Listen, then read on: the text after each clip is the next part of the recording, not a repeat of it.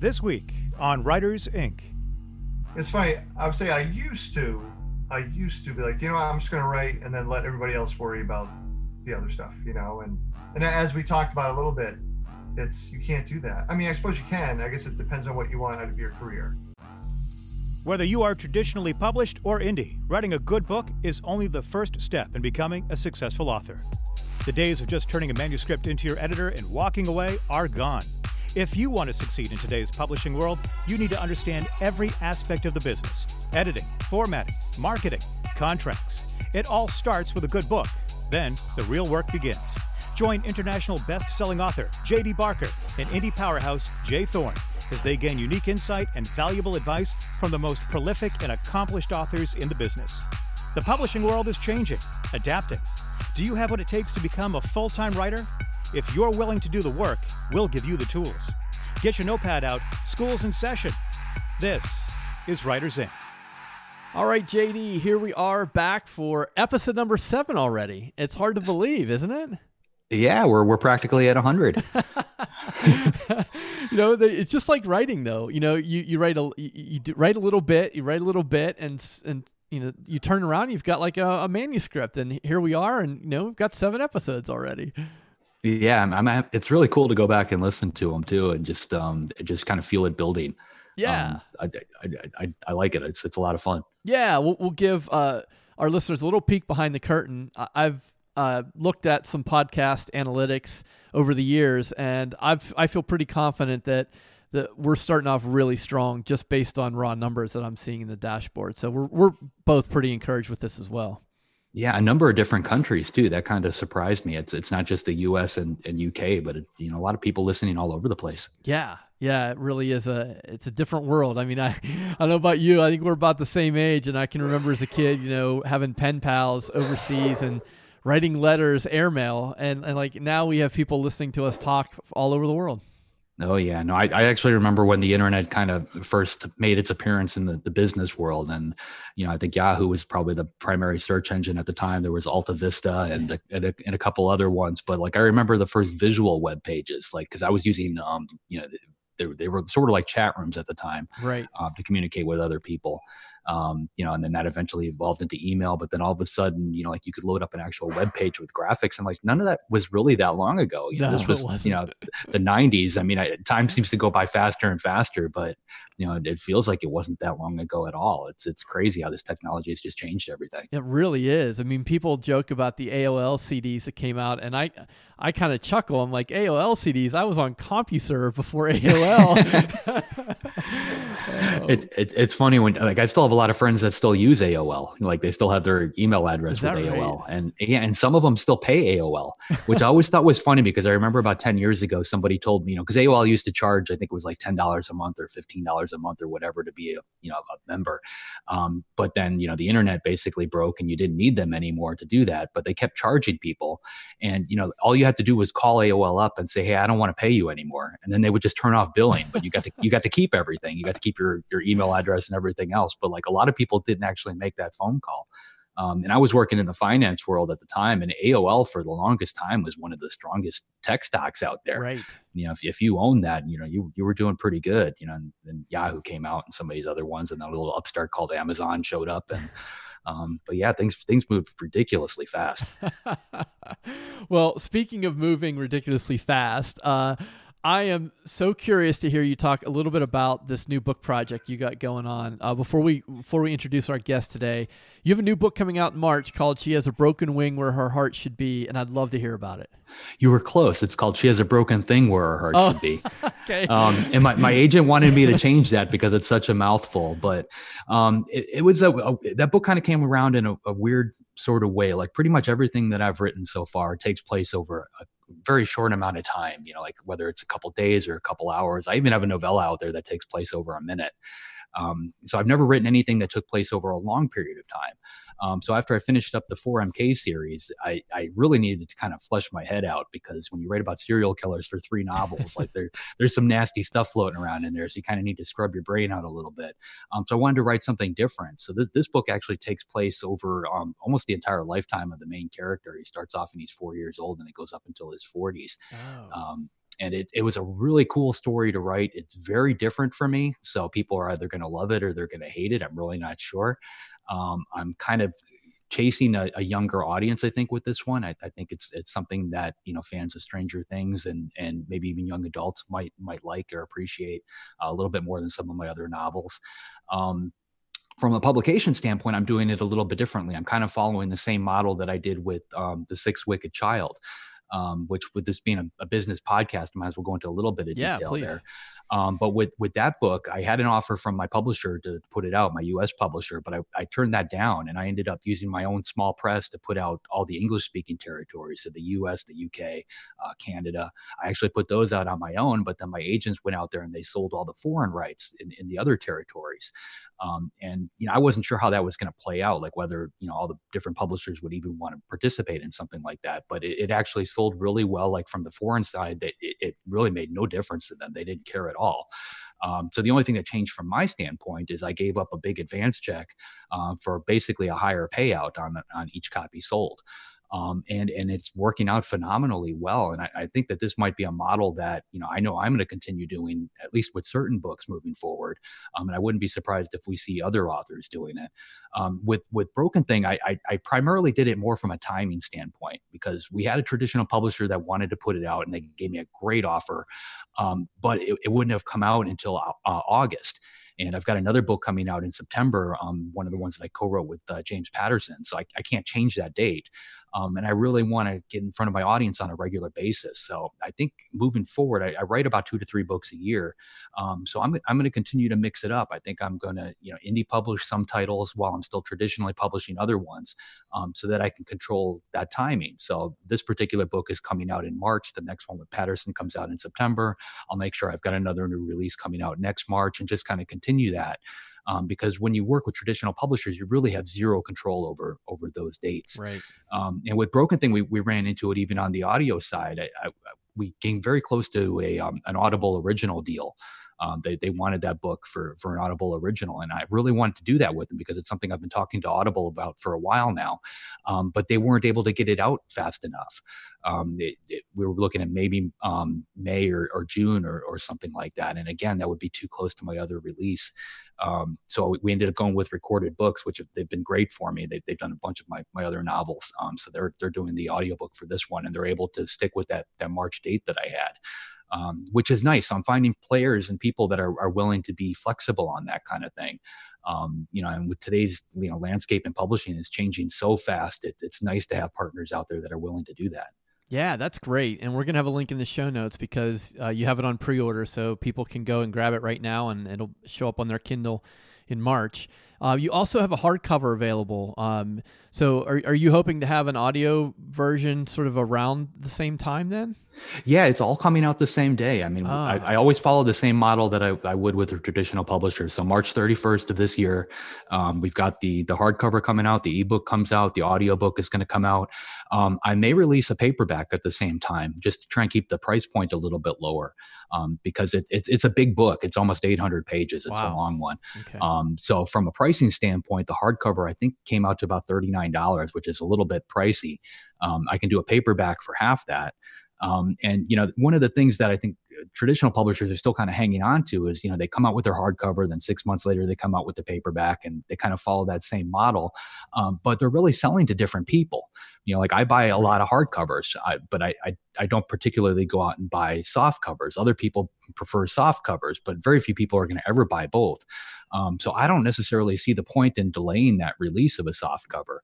Um, so, like with this one, and even with Sixth Wicked Child, I put out the paperback the same day that the hardcover came out to give people that flexibility. If they want to spend a little bit less, but they still want a print copy, you know, they've, they've got the ability to, to go ahead and pick that up.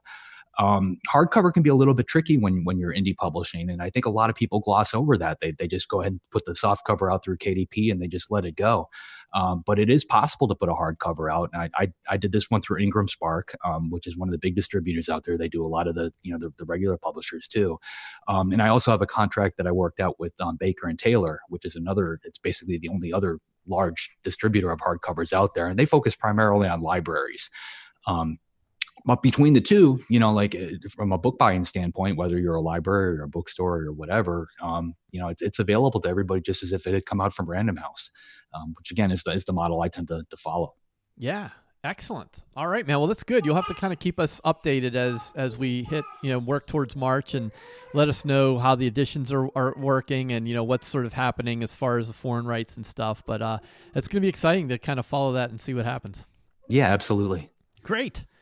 All right, so our guest for episode number seven is Mr. Paul Tremblay. Uh, yeah, the, Paul's the math, the math teacher, the math teacher that could. Yes. Um, it, it's such a crazy dynamic. Like I can't pick. Like I, I, am such a fan of his writing. It's very difficult for me to picture him in front of a classroom teaching calculus. But yes. you know, there, there it is. You yeah. know, every, everybody's got that life before, and, and that was his. And, and and now he's managing to do both, which is really cool. Yeah, it's as someone who's I, I didn't teach AP calculus, but I, I taught at the high school level, and I can't um, you know, it's so difficult to do anything but teach. Like you just come home like emotionally exhausted. I can't imagine how Paul's finding the time to write and and writing these books like The Cabin at the End of the World and Head Full of Ghosts and just like these stunning, great horror novels. I'm just in awe of this guy. Yeah, I mean Stephen King, I think in on writing or somewhere he, he said you've got a lifetime to write the first book and six months for the second one, um, and and he's kind of in that cycle right now. So yeah, I'm I'm curious to hear how he's he's balancing everything and, and holding it all together. Great. Well, why don't we get into the interview? Uh, we'll, we'll uh, listen to what Paul has to say, and then we'll come back on the flip side and talk about some of those takeaways.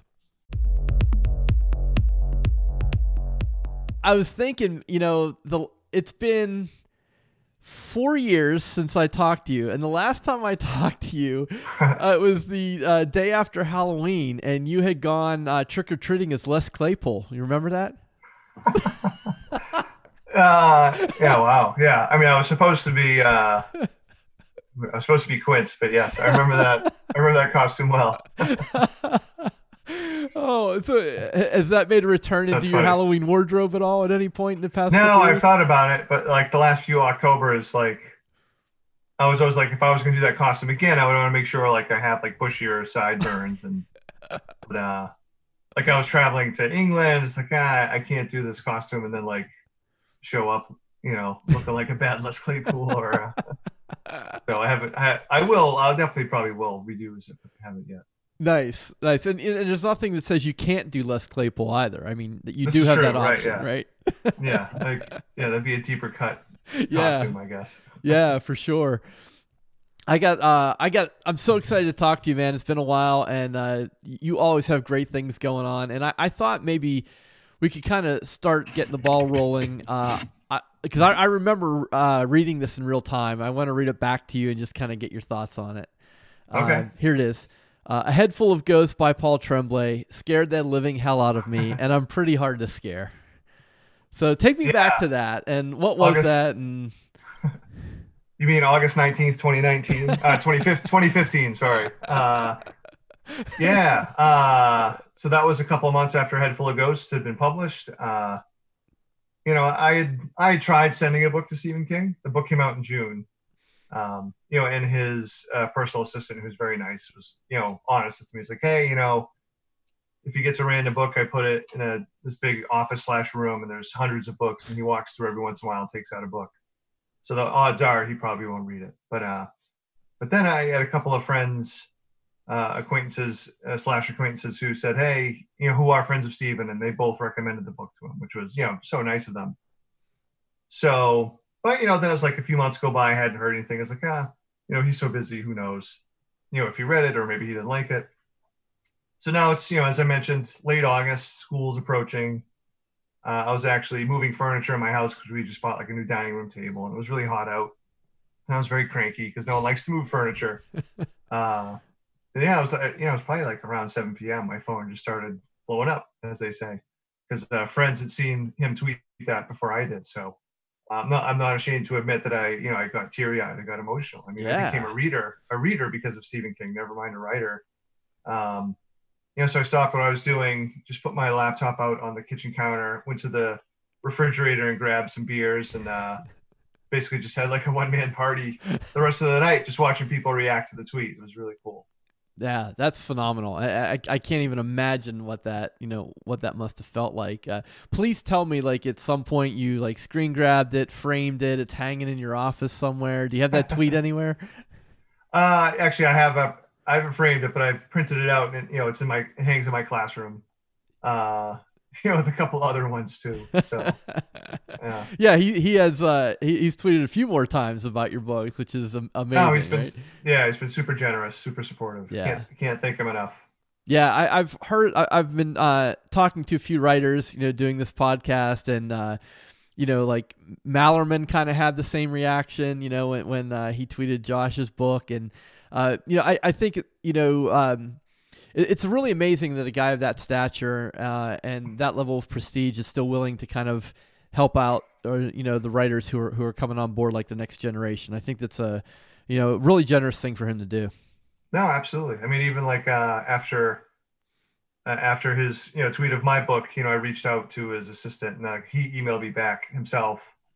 You know, and I thanked him, and he was like, "Oh, hey, you know, you should read *The Little Stranger* by Sarah Waters." So, like, even in like a personal email, he was you know give me a, a recommendation for a book you know that I yeah. might like. So yeah, yeah, no, he's super generous. Yeah, excellent, excellent. You had mentioned you have it hanging in your classroom, and uh, I, I wonder if you if uh, if you're willing to, to talk about this a little, for a little bit because I realize that um, you're one of the only other people in the world who's probably understands uh, at least how I feel a little bit because I, I think you started teaching at a private day school in like 1994, 1995, roughly. Yeah, 95, 96. 95, 96. Yeah. yeah. Yeah. So, um, can you tell us a little bit about that and, and what you do during the day? Sure. Yeah. So, I mean, I've been at the same school. It's a, it's a small private school, all boys. Um, you know, I got the job right out of grad school. Uh, you know, so it was what, like 23, 24. Um, yeah. And so, I mean, because if it's a small, I teach math, so I typically have four classes. Um, you know, at this point, I teach a lot of geometry and calculus. Um, the calculus classes that I teach meet more frequently than the other ones, so you know that gets a little bit busy. But because it's such a small school, you know, they also expect a lot of the faculty. You either have to coach a couple of sports or you know moderate clubs, and you know, so for years and years, I've been the the junior varsity basketball coach.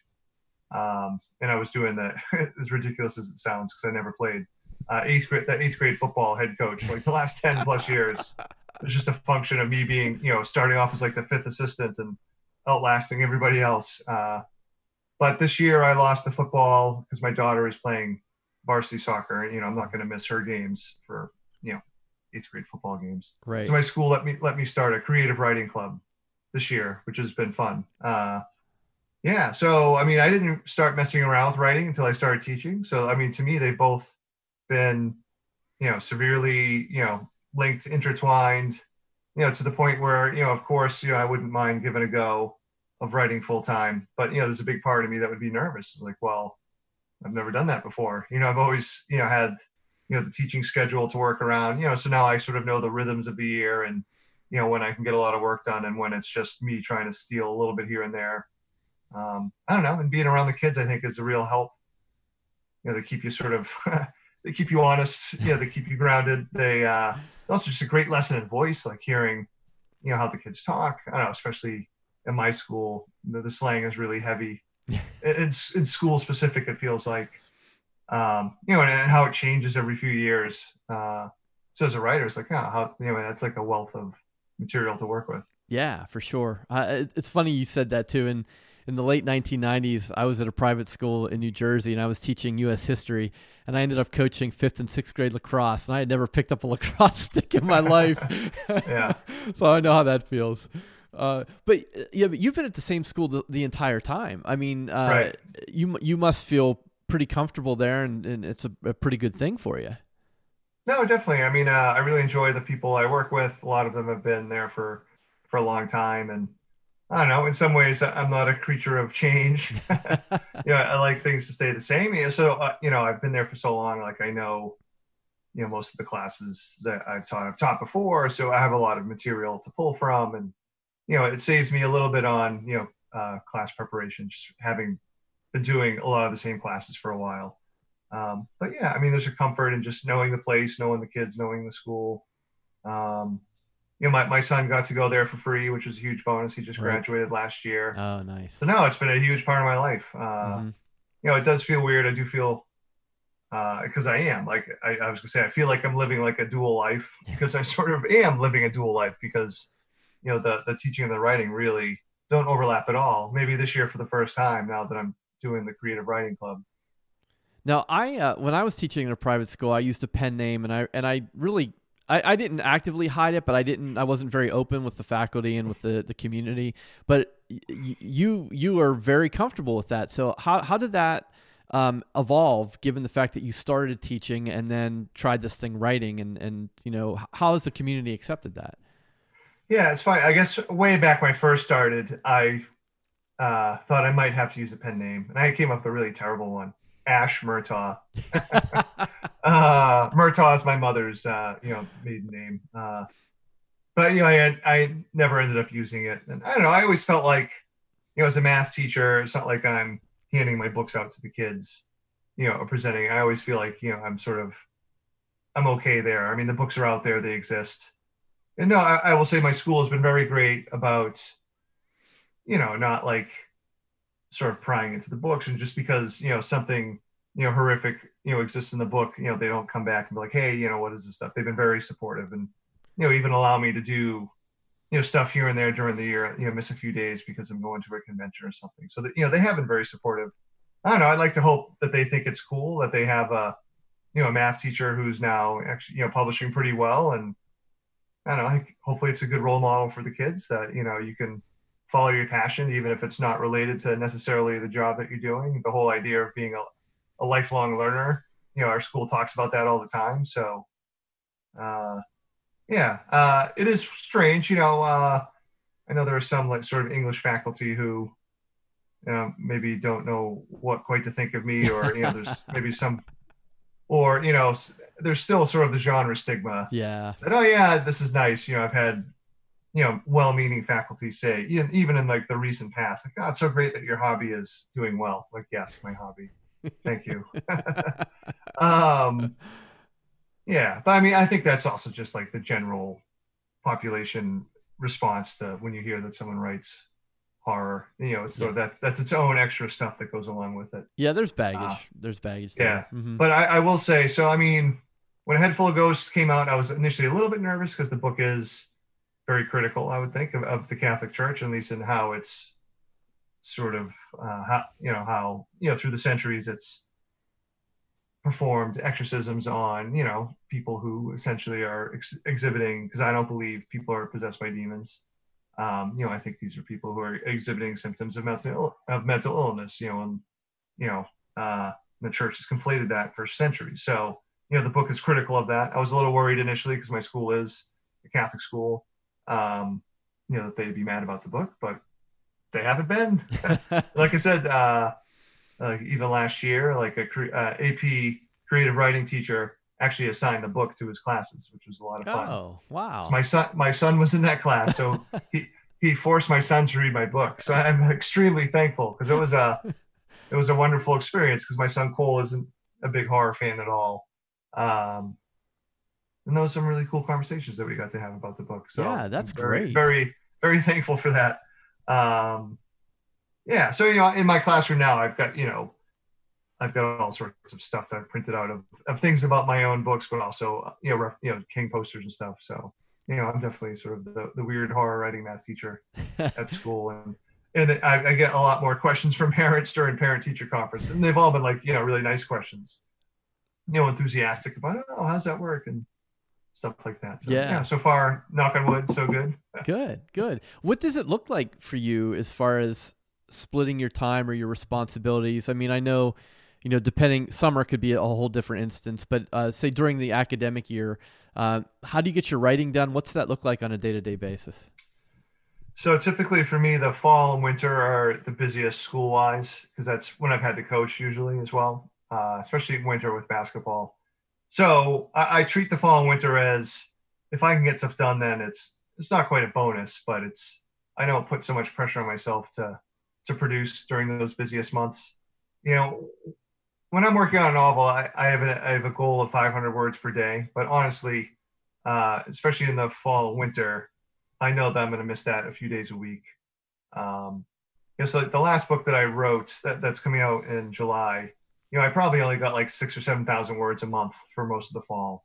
Uh, you know, maybe a little bit more in December because I get a couple weeks off.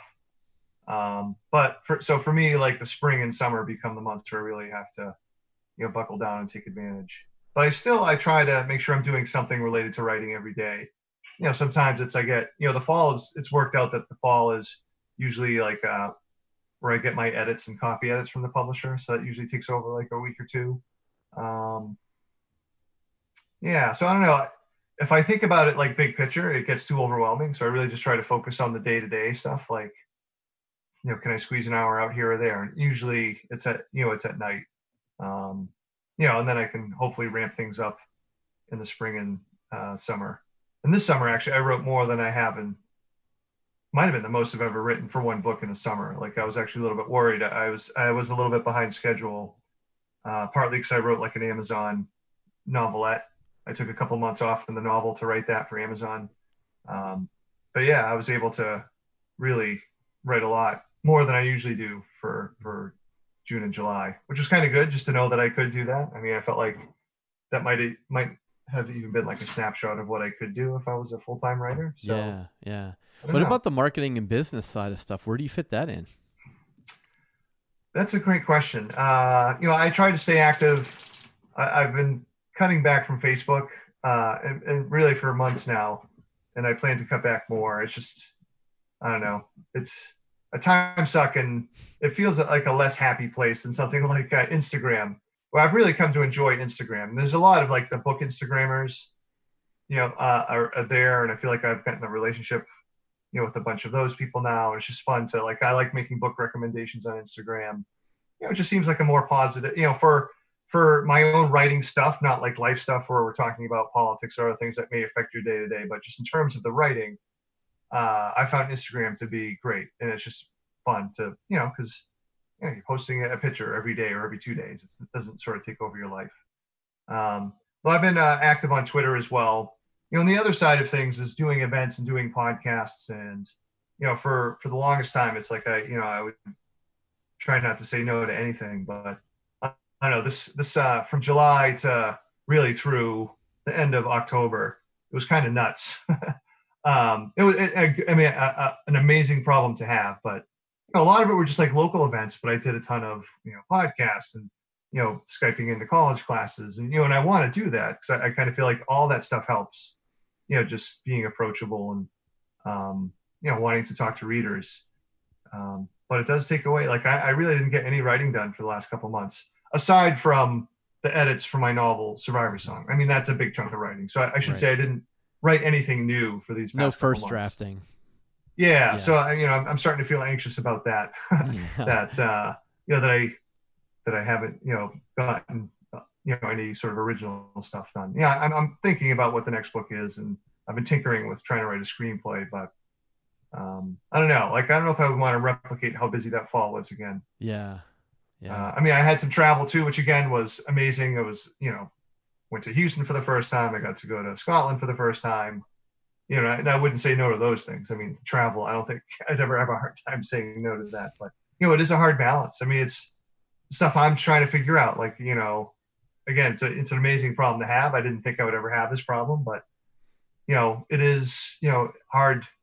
It's getting harder for me to find the balance between work and now, you know, the, the writing life, you know, besides the writing, but the promotion side of it, which you kind of still have to do. I mean, even, you know, when you assume like the people like, you know, Josh or like uh, Amakatsu, I mean, if you talk to anyone who's got a book out with a bigger publisher, you still, you still have to do a lot of the promotion yourself. You can't, you can't sit there and just expect that the publisher is going to do it for you because it just doesn't work that way. They have, uh, you know, your publisher, you know, is, is you know, as as much might that they have behind them. They still, you know, they have their publicists and and marketing people, but it's not like you're the only author that publicist has, or the, you know, they've got, I don't know, probably thirty or more. I mean, at, at least. So, you know, there's that was a, a, a little bit of a wake up was to realize, you know, I feel like I learned the hard way too with the first go around with big publishers that didn't work out so well.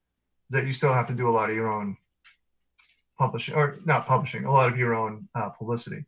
Yeah, yeah.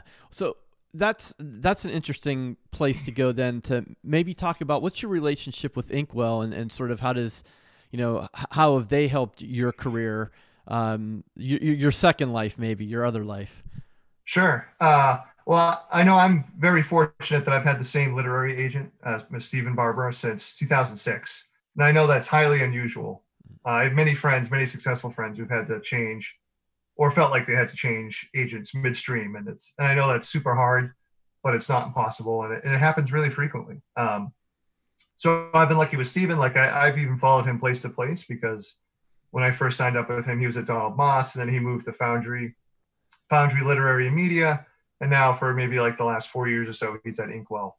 Um, the biggest thing about Inkwell for me is on the on the sort of business side of it is that they they pitch my world rights to, to other you know to other countries because you know uh, Morrow only has North American rights, you know, which is great. You know, I, I would advise for every author you should try you should give away world rights because you're giving away, I don't know, potentially free money. Not free. I, I shouldn't say free money, but any for any now any foreign sale I have it goes directly to me instead of through instead of through my American publisher. You know, so Inkwell has their own foreign rights agents in house, which is great. Um, and, and, my agent Stephen in particular has uh, he's been great with everything. Uh, he's really sort of plugged in on the film side of things too. Um, so no, they, they've been wonderful to work with. Uh, you know, they, you know, it's not their job really to be on the publicity side of things, but what they'll tend to do is advocate for certain kinds of publicity things to happen. Although I will say, um, one thing I did with Stephen, and I feel like it was a one a one shot thing when Cabin at the End of the World was coming out, you know, we had a King blurb before it was going to be published, which was different than Ghost, and we wanted to take advantage of that. Um, and we were thinking of different strategies that we might do to help try to supplement, you know, what William Morrow could do too. So he did some research and he found this. Uh, he found this. I don't know what we'd call it, like a, some a partnership slash company, promotional company in New York City, um, and they specialize in online media campaigns. So it was it's not really publicity. It's a, it's a specialized thing. They weren't trying to get me interviews. It was more that they do like deep dive Facebook ads, and if you're a YA, they would do more um, Instagram, as they explained it to me. But as adult fiction, they focused more on Facebook. Um, and I, would come to find out for my wife, who works in marketing for a restaurant chain. It's like, wow, you know, this guy on the book side of things was doing sort of the you know the data analysis that they do with their companies. I guess not that many people do that. And certainly the publishers don't have time to, or maybe even the bandwidth to do like the deep dive data search on like what ads work best and, you know, what tags work best. So anyway, I, I spent, I don't know, a decent size of my, a, a decent chunk of my own money to pay, you know, Sullivan and Partners to do like a five to six week Facebook only ad campaign for the cabin at the end of the world. Um, and I know that he doesn't take on anybody. Like he had to he had to think that his ad campaign would help you because he doesn't want to like, you know, he needs to look, eh, which I totally get. Like, if he doesn't think his ad campaign is going to help you, he's not going to take your money. That makes his company look bad if he takes on somebody. So anyway, uh, I think it was. I wouldn't do it every time. I think it was a special case, but for me, the money was well spent. We, I could see it in live time. We could see the click throughs. We could see, you know, who clicked on the ads and based on the ad buys, who was seeing it, and and we saw the pre-orders, you know, go up, and and I I remain convinced that that, you know, sort of my, you know, with the advice of my agent, paying for something a little bit extra, you know, helped to get the book to squeak onto a couple of bestsellers lists. Yeah, that's um, great. Yeah, but it's hard. But I mean, because you have to, you know, decide to make an investment in yourself. You know, it's it was a lot of money. I just sort of viewed it as okay. Here's a chunk of the advance that I got you know, it'll be a tax write-off. So I could, I swallow that made me feel like I could swallow that part of it a little bit better. um, you know, but the hope was it would only be worth it if we saw it in the sales. I, I think we did. Yeah. Well, if you can see the positive ROI, then it makes you feel a whole lot better. Right. Yeah. Excellent. Um, I wanted to, uh, another thing I wanted to ask you about that I, I don't think we've touched upon yet was uh, the Shirley Jackson Awards. I wonder if maybe mm-hmm. you could talk about your role in that and, and sort of how that came to be. Sure. So, geez, was it about 2007?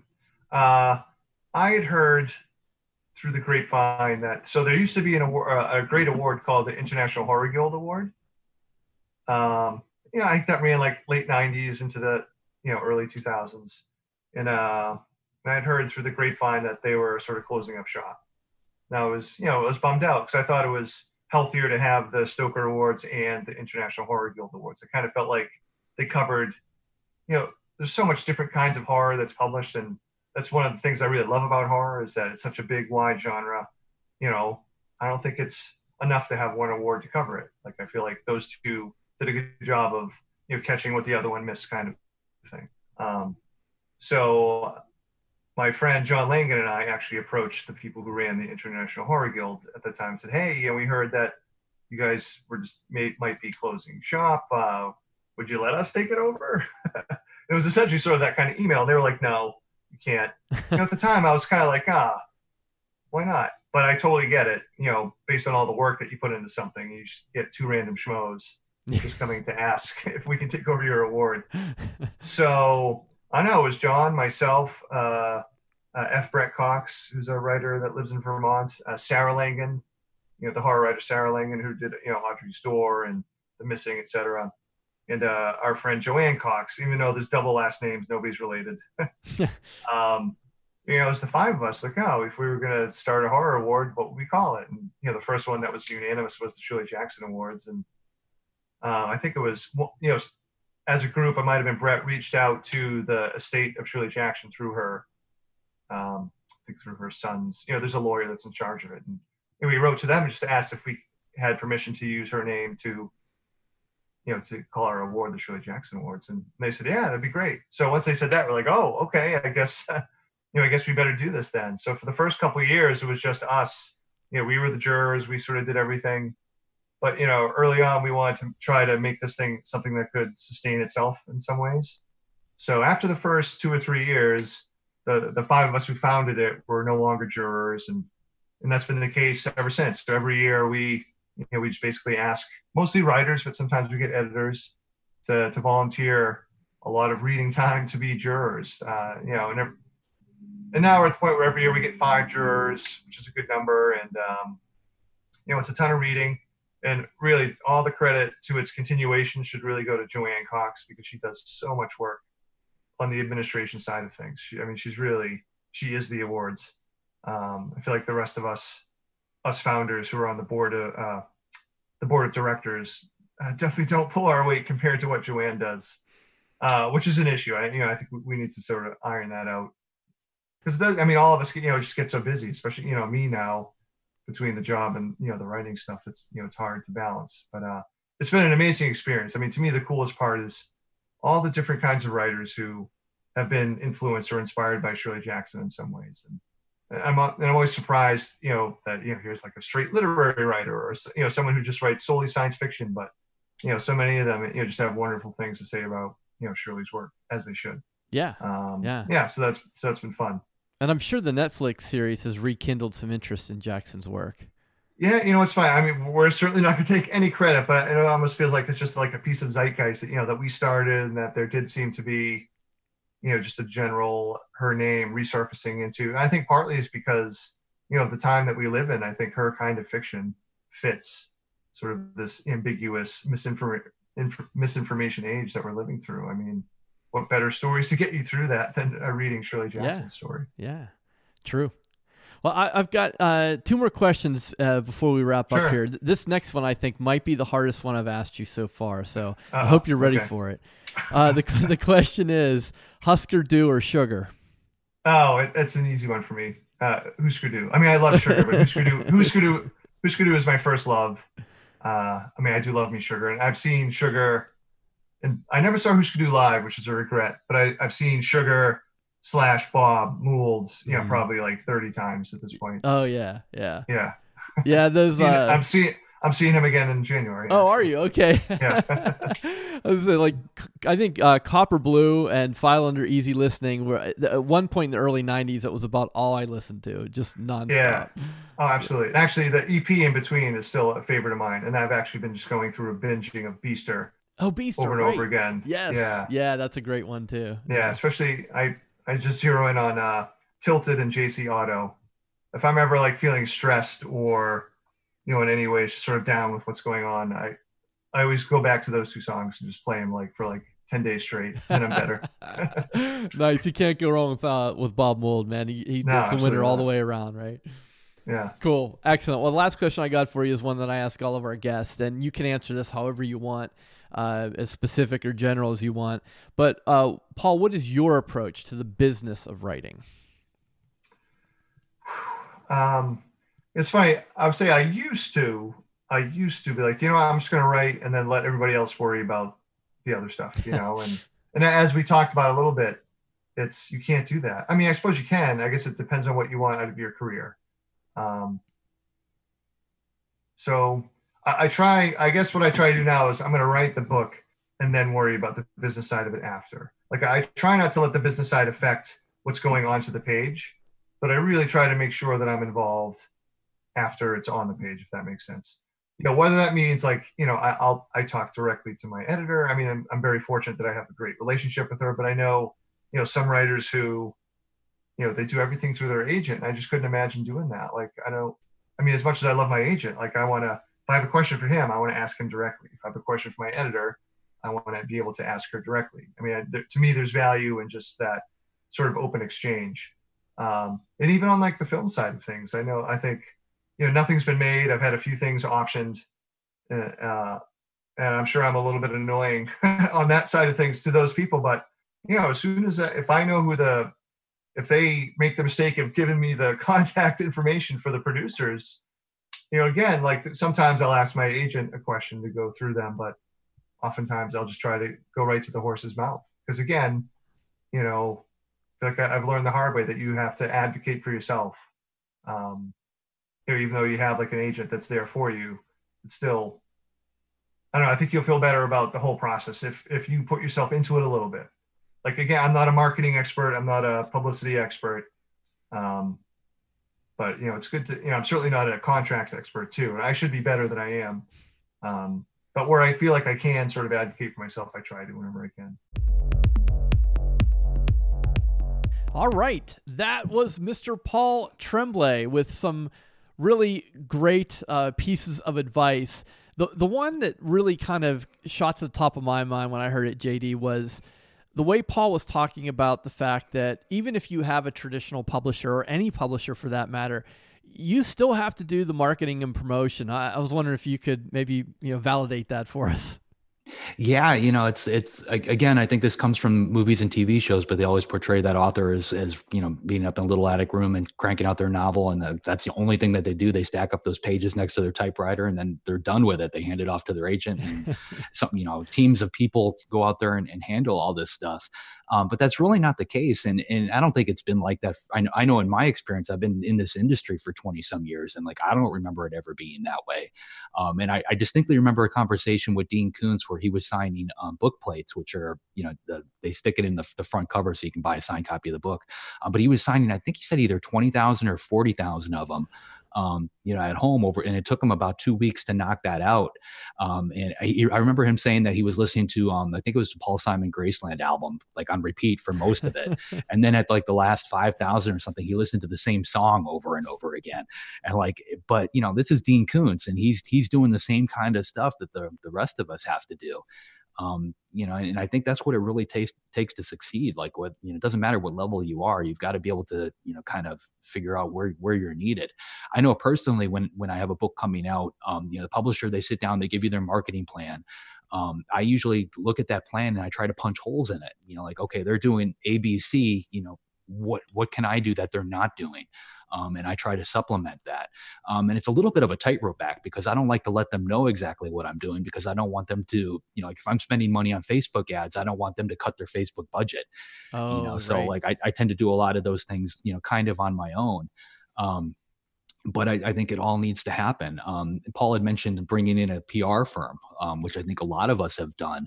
Um, I, I, did it early on uh, with Forsaken, and it, it, didn't really work out that well for me. I, I paid a, a, big New York firm a lot of money Um, and they came back and they got me like four or five blog posts and you know a couple mentions here or there, but you know nothing worthwhile. Um, so I ended up going out and renegotiating deals with with actual publicists, and I've got one now that handles um, all my traditional press, and I pay her for each story that she gets. So I'm not paying her an hourly salary, or weekly, or monthly, or you know a stipend, anything like that.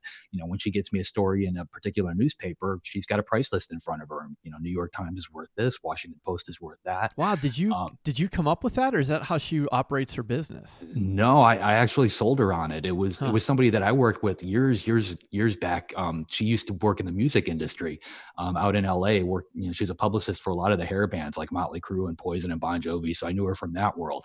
Um, and I approached her with with this idea, and and it works out good for both of us because she can't really dedicate, you know, certain, you know, like she can kind of work when she wants to, um, and and you know that that tends to work better because um, I, I, haven't had any luck with a lot of the big New York firms. And I know a lot of others authors that have tried that, and you know you end up shelling out thousands of dollars in a month and, and you don't really see any real results or nothing tangible or measurable.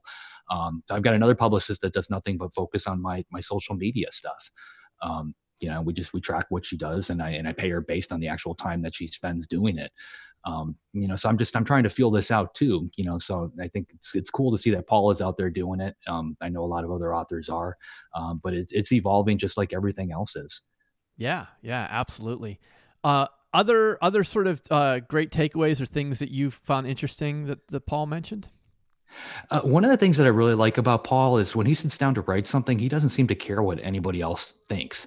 Um, you know, he's he's not looking at a book saying, "Okay, this is going to sell for television," like you know, because of this, or he's not writing into a particular storyline because he thinks it's going to do well. He just kind of puts the story that he wants down on paper.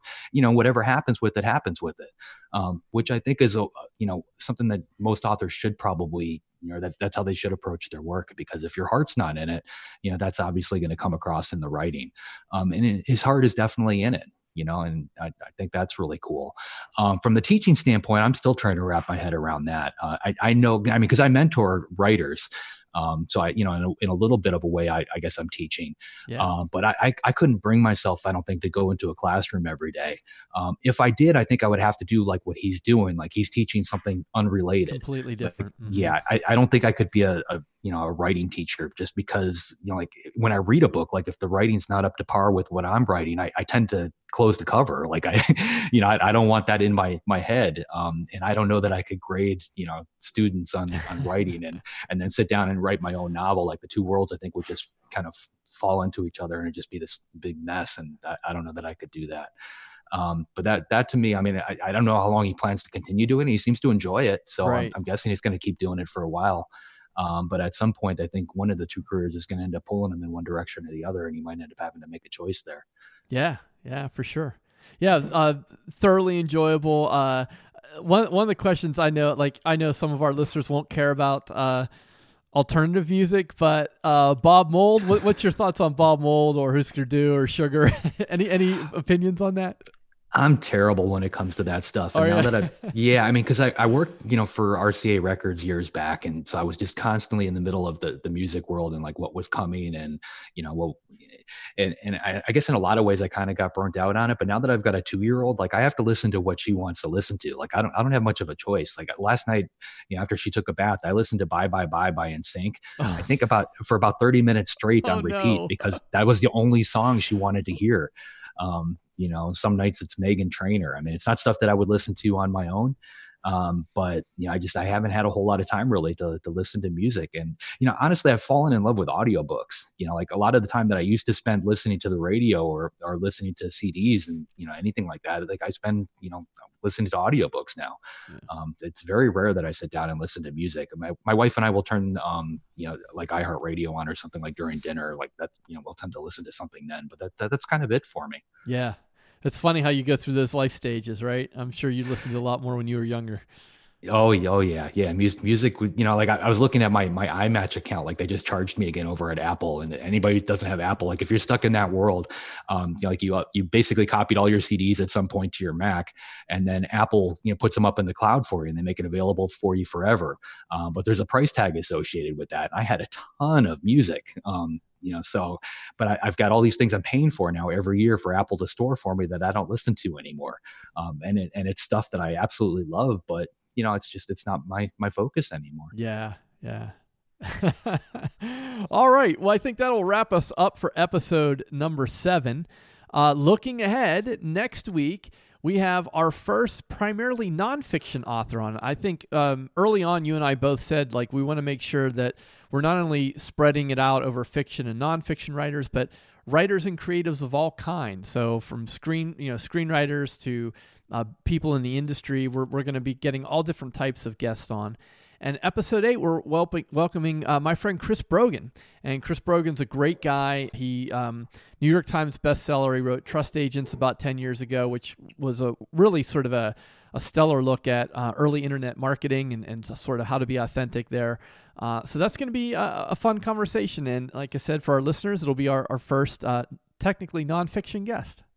Yeah, well, we've got a few of those coming up. I, I know I just sent an agent your way um, that we're going to be interviewing shortly.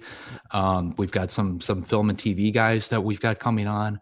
Um, so yeah, I like I like the fact that we're mixing it up a little bit. Um, there, there's you know when you say when people say they want to become a writer, you know, as a full time career, you know, that doesn't necessarily mean sitting down writing a, a fiction book. You know, there that's it's such a wide open field. There's so many different ways to make a living as a writer, um, and I, I definitely want to open people's eyes to to some of that. Yeah, I, I agree. And I think there's something of value you can get from everyone who's a writer or creative. There's some, you know, listen about to their process, their experience. There's always something you can take away, regardless if you're writing the same type of stuff as they are or not. Yeah, absolutely. Great. All right, man. Well, uh, have a great week, and uh, we'll see you back here for episode eight and Chris Brogan. Okay, we'll talk to you soon. Thanks for listening to this episode of Writers Ink. Access the show notes and leave a comment at writersinkpodcast.com.